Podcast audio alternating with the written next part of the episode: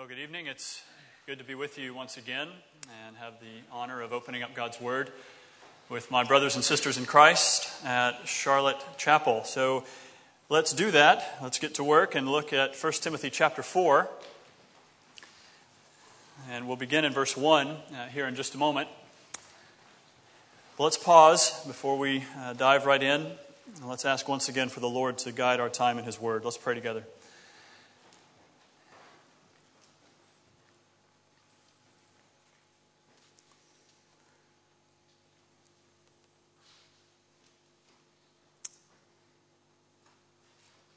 Father, those are amazing words that we just sang. That there is no work too hard for you. And when we look at our lives and we see the work that needs to be done there, that gives us great hope. Knowing that there's no work too hard for you, and we can be still in this place and have the assurance and the confidence that your power is moving here. Because of the death of the Son of God on the cross of Calvary, his death, burial, and resurrection, we can have confidence in your love and your forgiveness. And we, as your people, gather here tonight in that hope, because apart from that hope, Father, we have no hope. And so, God, give us that sense of awe and wonder and delight and joy and humility as we look into your word. Give us a clear picture of who you are tonight, Father, because the flesh simply cannot paint you, cannot describe you. We need that to come to us by the power of your Spirit, empowering your word preached. So give us eyes to see by your Spirit, give us ears to hear, and hearts that would apply what you would say to your church. Because we ask all of this in the beautiful and the holy and the glorious name of our risen Savior, and all of God's people said, Amen. Amen. Well, as you heard earlier, I am uh, in the process of coming to the end of my degree that I came here to start. I, I chose those words very carefully. I am in the process of coming toward the end of being done with this degree that I have started. Uh, because it seems like with a PhD or any kind of research degree, you never really feel done or anywhere near done until someone tells you, okay, you're done. Quit working on this. You don't have to read these things anymore. So after three long years, I'm coming to the end of what seemed like it would never end, especially for my wife, bless her heart, um, coming here in this interminable degree that lay ahead of us. And as you might expect, as you come to the end of a research degree, or this degree that I've been undertaking, I, I, just now that I'm coming to the end, I just now feel qualified, honestly, to begin. I'm, I'm right at the end of it, and I just now feel like, okay, I think I'm ready to start this because there's some things that have come into focus, become clear for me, that actually make research somewhat enjoyable to do, as strange as that sounds, because things are somewhat clearer than they were at the beginning. When I first started, and some other research students here might uh, remember this phase in your work, you, they were encouraging us, they encouraged me to develop what they called a research question. It's pretty self explanatory what that is. It's that question that's going to guide your research. That you're basically, the answer to that question will become your argument for this thing that you're writing. So develop a good research question, they told us. And no problem, I said. I can do that. Now, what you should know about me, and if you know me very well, you will know very soon and quickly and obviously that I'm not a natural born academic. And so when they said, come up with a research question, I said, hey, that's no problem. I ask questions all the time. I can do this. So I would sit around, uh, I would sit on my desk, in the chair in front of my desk, and I would have a pencil in my mouth, and there'd be crumpled up paper all around me. And after about two, two and a half hours, I would come up with just an, an awesome question like, What does God do? And I learned that was a little broad. So I would ask, I would narrow it down and think I was just, had become very, very erudite by saying, oh, okay, what has everyone in church history ever thought about stuff about God? Now, there's a question.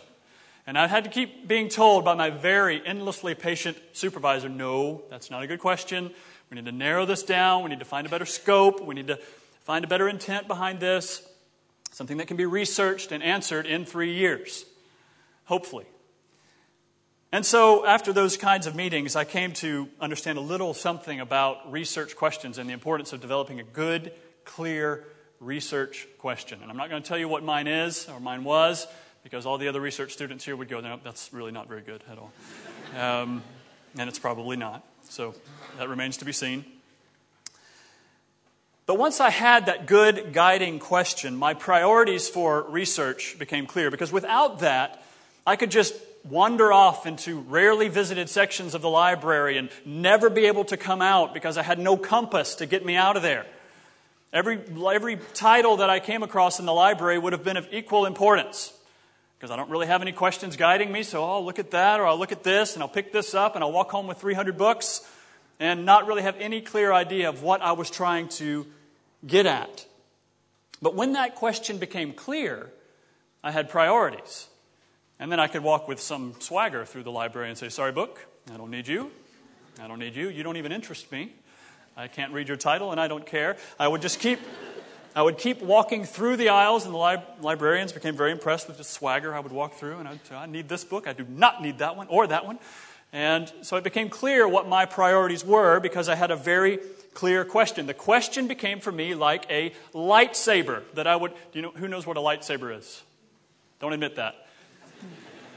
It's like a machete, like a really cool machete that you would hack through things that you did not need to pay attention to so that you could focus very clearly on the task at hand. What were the most important priorities? And I, I belabor that point because I want to ask this question. Spiritually, in your walk with Christ, do you have that sense of purpose, that sense of direction? Is there some sort of guiding principle, some sort of question or anything that guides your walk with Christ? Or are you meandering through this sea of ideas in this life, equally interested in all things, and everything is equally important, and you bring it all together and you centralize maybe obscure things, and it becomes hard to know what's important. What are my priorities? What is it that should be driving my walk with Christ? Do you have not a clear research question, but do we have clear discipleship questions?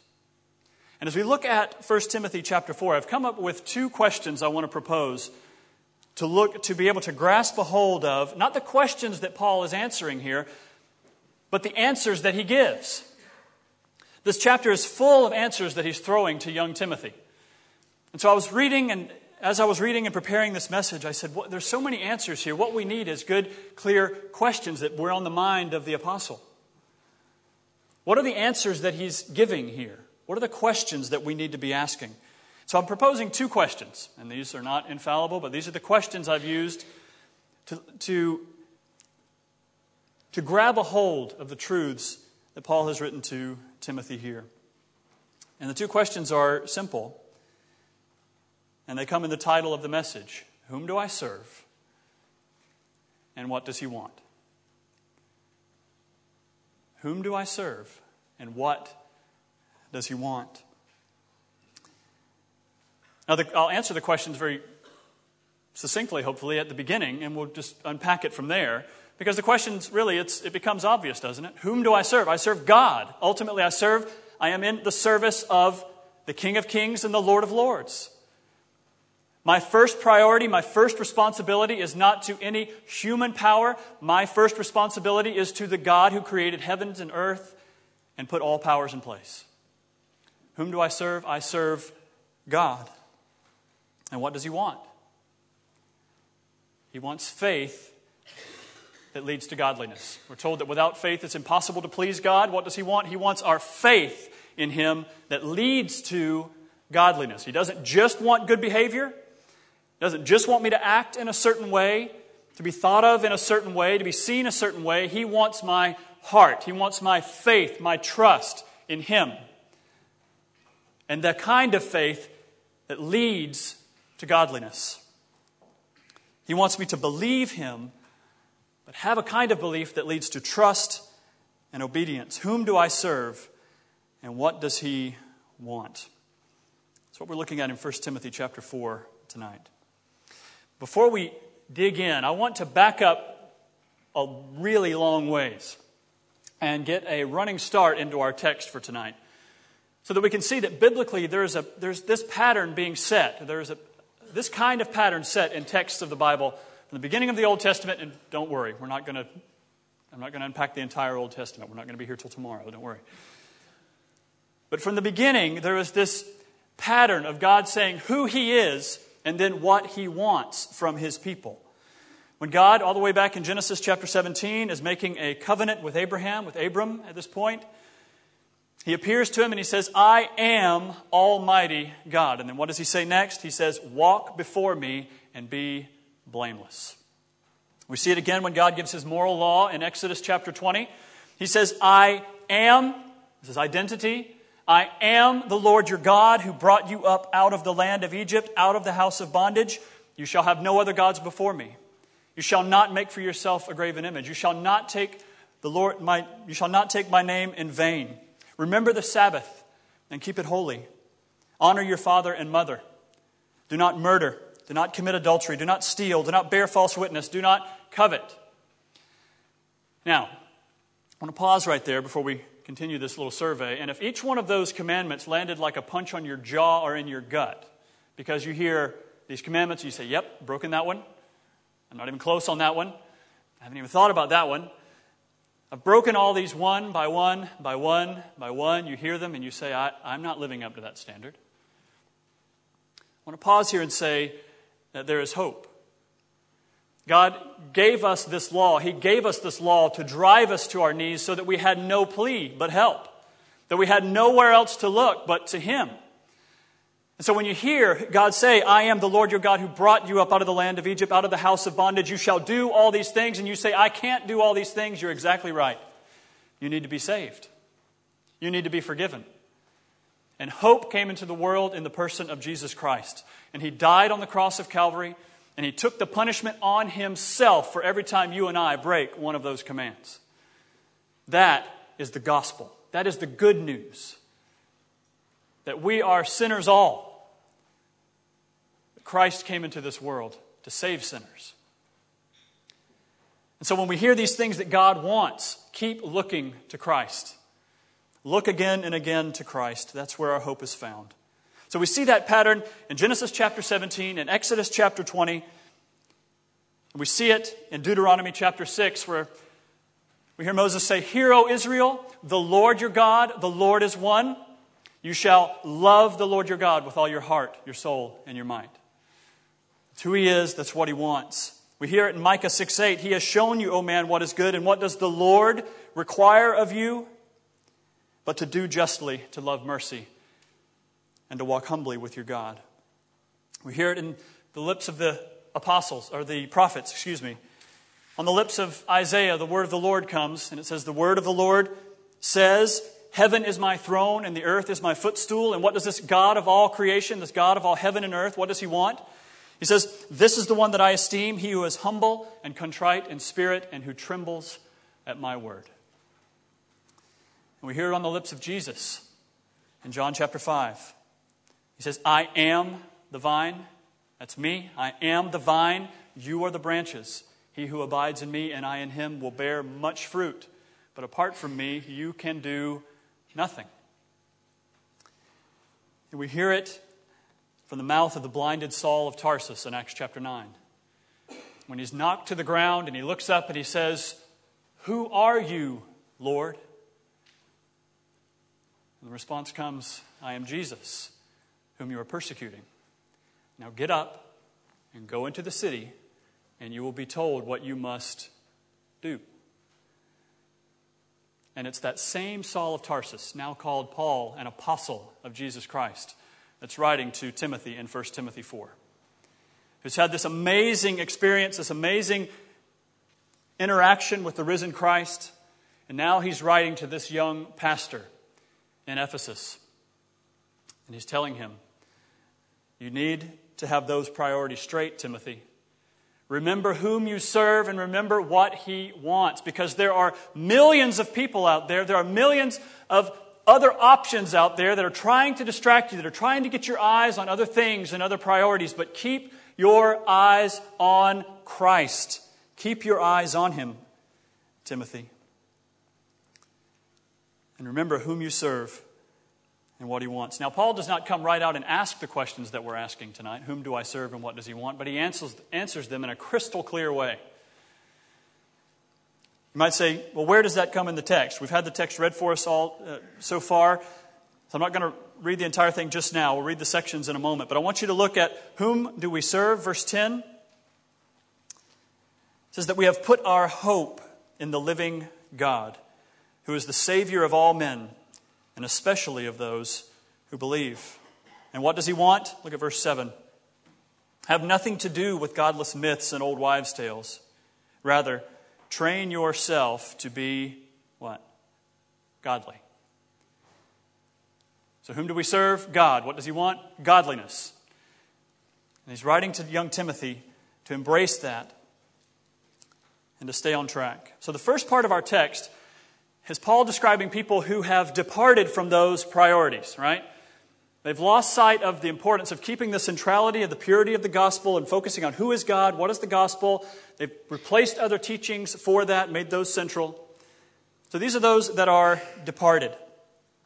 Have you ever seen the show on TV? Maybe. Maybe it's just me. Freaky Eaters. Seen the show? Nobody? Okay.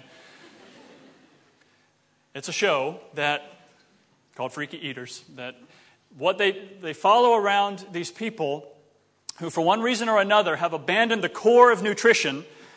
And the only thing, meat and vegetables, they've abandoned these things, and the only thing they eat are things like Rice Krispies. Do you have Rice Krispies here? Tell me yes. Yes, good. It's all they're eating is like Rice Krispies. Morning, Rice Krispies. Lunch, Rice Krispies. Supper time, Rice Krispies. What are you having for midnight snack? Rice Krispies. There you go. Constantly, these people are eating just one thing. They focus on it so much. It's fine to eat Rice Krispies. They're good. They snap, they crackle, they pop. It's fine to do that, but they emphasize it to the point that it becomes what? Perverse. It's not natural to do that. It's not right. You've taken the core of what should be your nutrition and you've taken Rice Krispies and you've put it in the place of that. And what we're looking at here in the first section of our text is not freaky eaters, but freaky discipleship. There have been teachings that are kind of peripheral ideas, or they heard someone say at one point, and they've scooted the gospel out of the center, and they've taken these central, these kind of strange, freaky doctrines, and have put them right in the core. They've abandoned, it says they've turned away from the purity, the centrality of the gospel. Instead, they've emphasized other teachings to the point that they have become perverse. But the second part of our text is not looking at the departed, those who have departed from the faith or departed from the core of sound doctrine. But Paul is then describing what it means to be devoted, not departed, but devoted. Timothy, be a devoted servant of your king. And he says, if you keep these priorities, who do you serve? What does he want? Your mind, he says in verse 6 if you point these things out to the brothers, you will be a good minister of Christ Jesus. Brought up in the truths of the faith and of good teaching that you have followed. So, just the way I'm breaking this down is two sections the departed, we're looking at verses 1 through 5 of chapter 4, and the devoted, what Paul is describing for young Timothy. What, what should happen? What should be the hallmark of correct discipleship.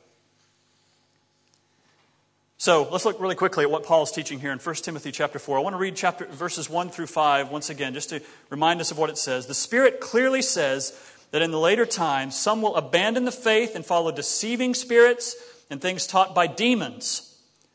Such teachings come through hypocritical liars whose consciences have been seared as with a hot iron. They forbid people to marry and order them to abstain from certain foods which God created to be received with thanksgiving by those who believe and who know the truth. For everything God created is good, and nothing is to be rejected if it is received with thanksgiving. because it is consecrated by the Word of God and prayer. So, first of all, I want you to notice Paul's choice of language here. He's pointing to what lies behind, in one sense, he's pointing to what lies behind errors that have crept into the church, that have crept into the faith. It says, Those who have abandoned the faith for man made doctrines are, verse 1, following deceiving spirits and things taught by demons. Now, I want you to try to imagine that in modern day context. There's a debate going on between people over doctrine, and one person makes an interesting point, and the other person says, Excuse me, that's, that's an interesting point, but if I might offer my own penetrating syllogism here, you're taught by demons. Right? He kind of cuts to the chase. He doesn't say, Well, you know, one doesn't really follow from the other. He says, No, no. When the gospel is being replaced by these peripheral, strange doctrines, and you're setting them up as tests for true faith in Christ, says these are doctrines, these are, we, we, get the, we get the smell of evil going on here. The deceiving spirits and things taught by demons. As such teachings come through hypocritical liars whose consciences have been seared as with a hot iron. I think the sense of the word liars there is speakers of falsehood. Because I think it might be, be very possible that they fully believe what they're saying. Right? So it's not like they're saying, well, I know this isn't true, but I'm going to try to deceive the church. No, they might fully believe that what they're saying is true. Paul says that's no reason for them to be accommodated. They might be very sincere in the errors that they're teaching. But those errors should not be accommodated. So, next, notice what they're teaching. Probably for some sort of dualism or dualistic concern, they're preventing people from getting married because they think sexual intimacy will somehow corrupt, corrupt the soul even in the, the bonds of marriage. And next, they're, and he kind of expands on this one a little bit more, but next they're, they told people to stay away from certain kinds of food because it acts as kind of a, a spiritual litmus test for the spiritual enlightenment. That they would stay away from certain kinds of food and they would not be corrupted by them. So, why is Paul so worked up about this? Why the strong language, the, deceiving spirits and taught by demons and speakers of falsehood and hypocritical liars, and their consciences are seared with hot irons. Why is he so worked up? Well, it, it relates back to what happened in 1 Timothy chapter 1, where Timothy is told that a major part of his job in Ephesus was to combat false doctrine. Right? It's not just that there's people out there that aren't fully embracing the apostles' doctrine, but there's people out there that are proposing a new one, and others are being attracted by it. In 1 Timothy chapter 1, he tells Timothy, Stay there in Ephesus so that you may command certain men not to teach false doctrines any longer, nor to devote themselves to myths and endless genealogies. These promote controversies rather than God's work, which is by faith. And in verse 6, it goes on to say in chapter 1 Some have wandered away from these and turned to meaningless talk they want to be teachers of the law, but they do not know what they are talking about or what they so confidently affirm. So he's warning Timothy that out there on the periphery, right, there's people coming up with these strange doctrines that they're trying to make central. And the, the thing that's getting Paul so worked up and so upset is that there are far too many within the household of faith that are eager to join this secret club with this secret knowledge. says, Timothy, be a good steward of the truth and of sound doctrine and keep them from erring. Remind them whom they serve and what he wants. Paul hits on this theme again in 2 Timothy. I'm sure you're familiar with it, with this text. When he says that the day will come when people will not endure sound doctrine, they will turn their ears away from the truth and be turned aside to fables. Now, in our day, it may be that the, the errors that people have crept into might not be as stark as what Paul is describing there. But you might get something in our day where congregations gather together Sunday after Sunday after Sunday, and they hear sermons that are more akin to Aesop than the apostles, right? Be good, believe in yourself, get rich, be happy, think big, forget about sin. There's no such thing as hell. Don't worry about such things. Let's just help our fellow man. Let's be good to one another. Us four, no more. Let's just let's let's let's just be good to one another. Let's not point to the one true and living God. Rather, let's focus on what's going to make people happy.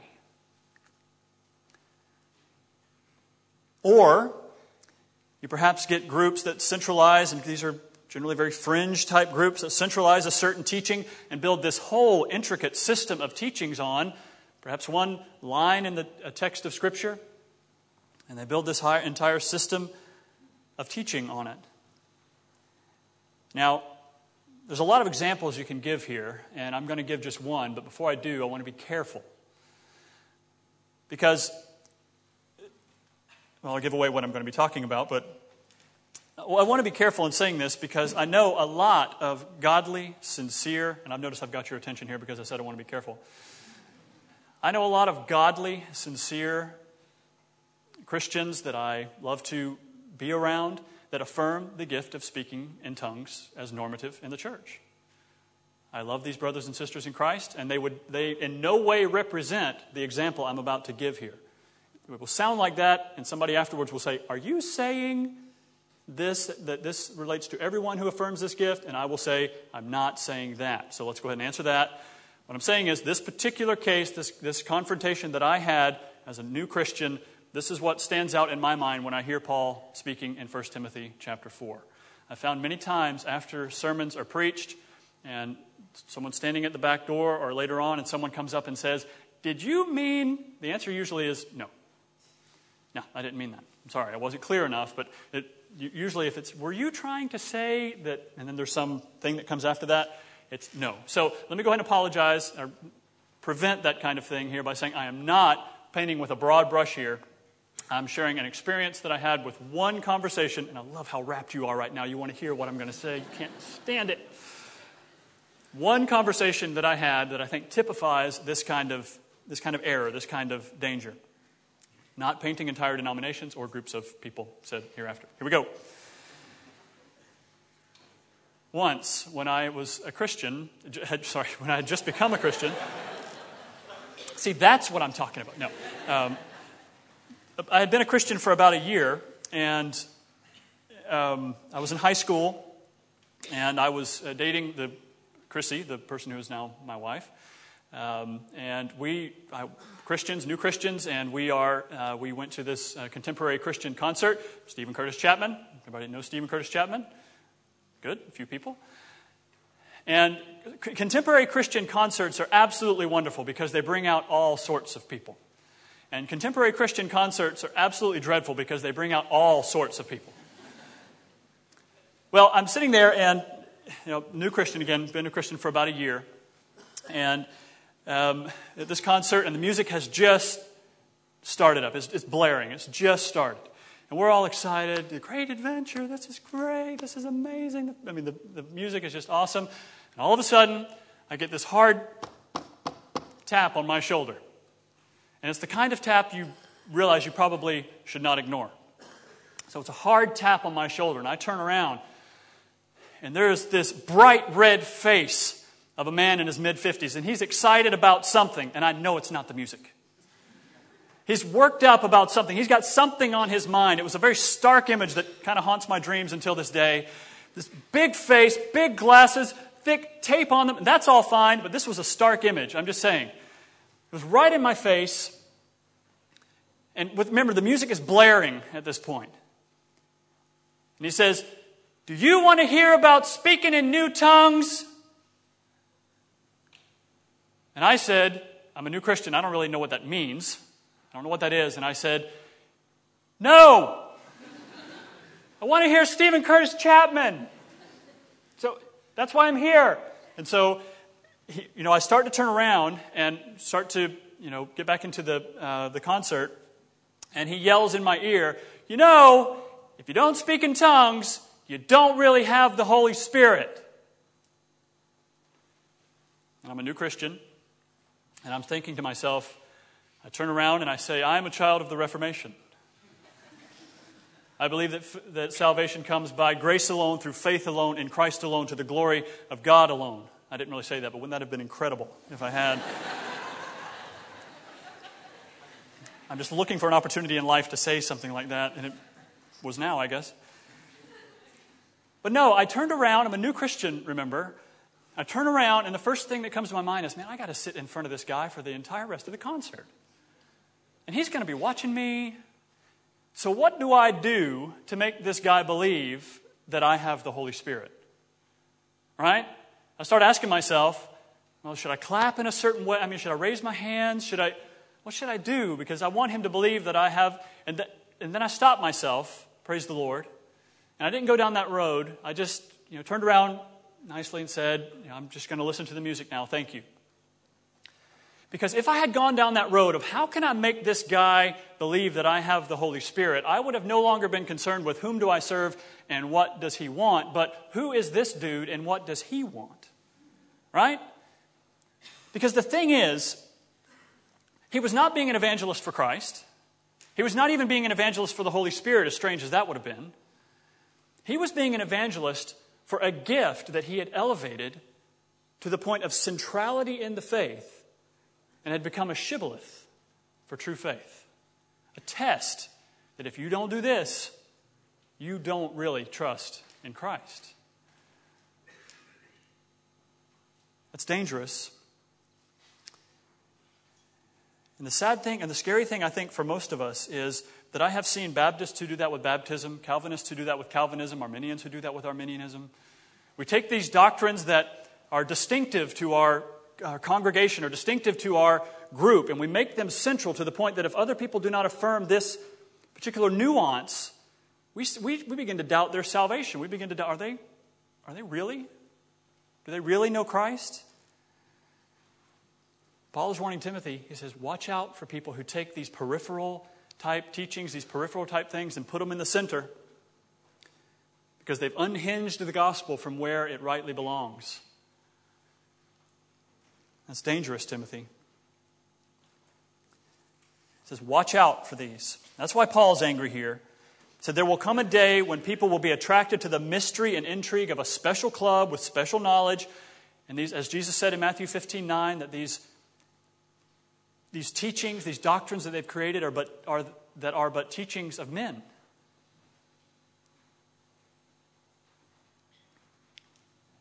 But you, Timothy, keep teaching good, sound, pure gospel doctrine. And that's what he moves on to next. We've looked at the departed, those who have taken these kind of peripheral type ideas and made them central. And then he moves on to the devoted. Timothy, this, this this is who you should be.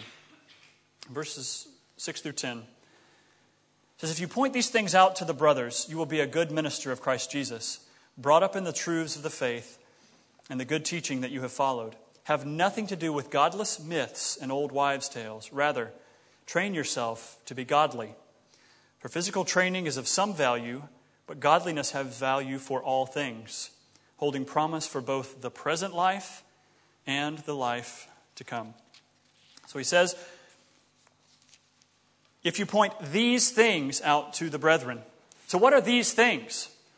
It's not just the things that are taking place in chapter 4 thus far, but he's pointing further back to what's gone on at the beginning of the letter. In chapter 2, verse 1, he tells Timothy to be a praying people.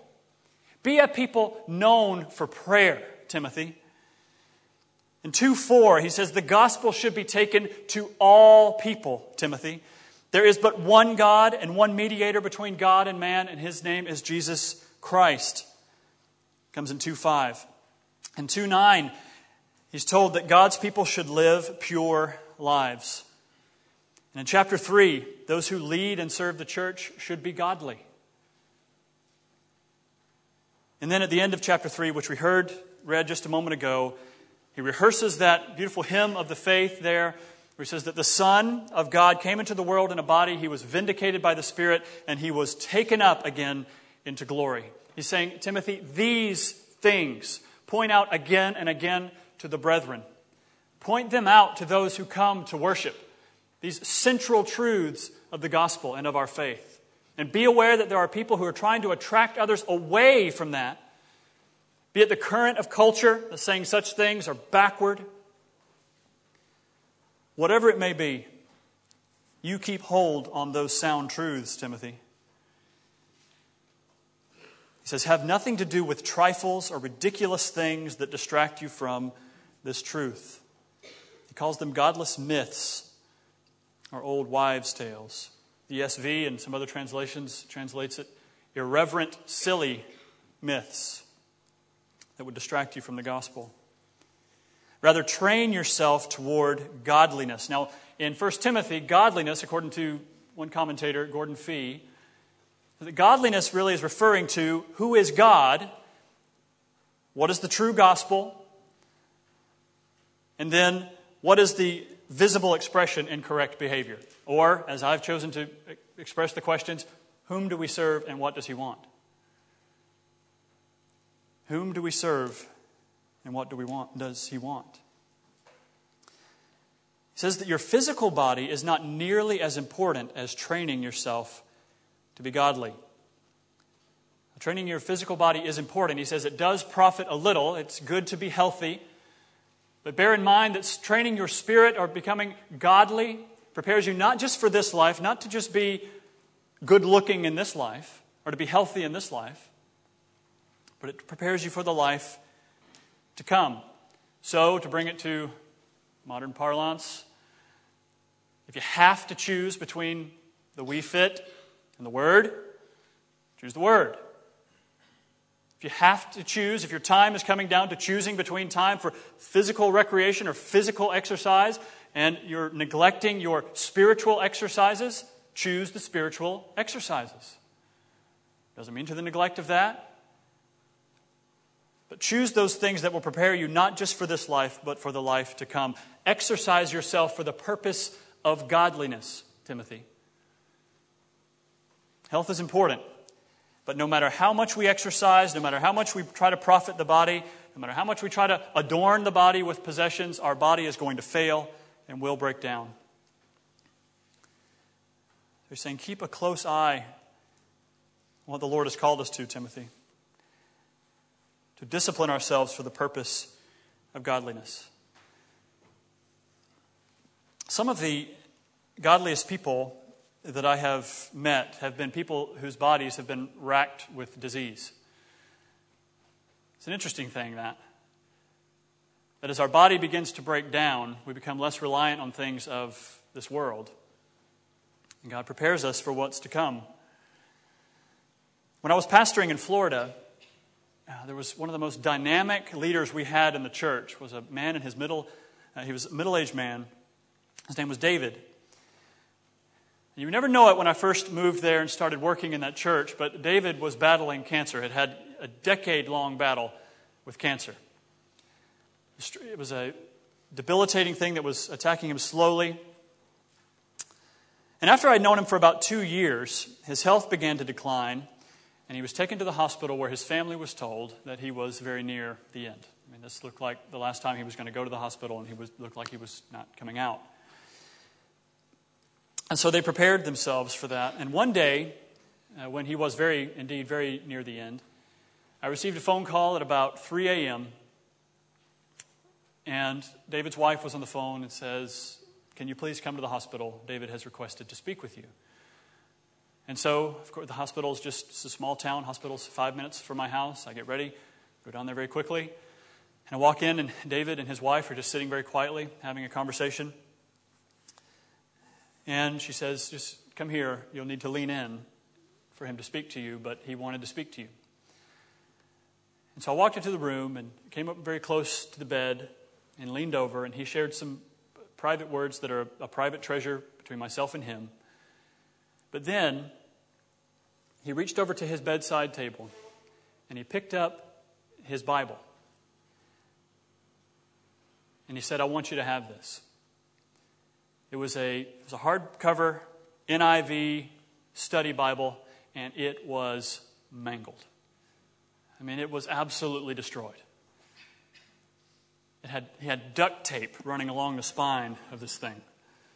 The binding was coming loose. The pages were black on the edges. You could see that there were things about to fall out. but they had been t- kind of taped in to the covers, and, and he had duct tape again you know, running along there, and it was just, it was black from his fingers touching the edges of these pages, and the Bible was falling apart.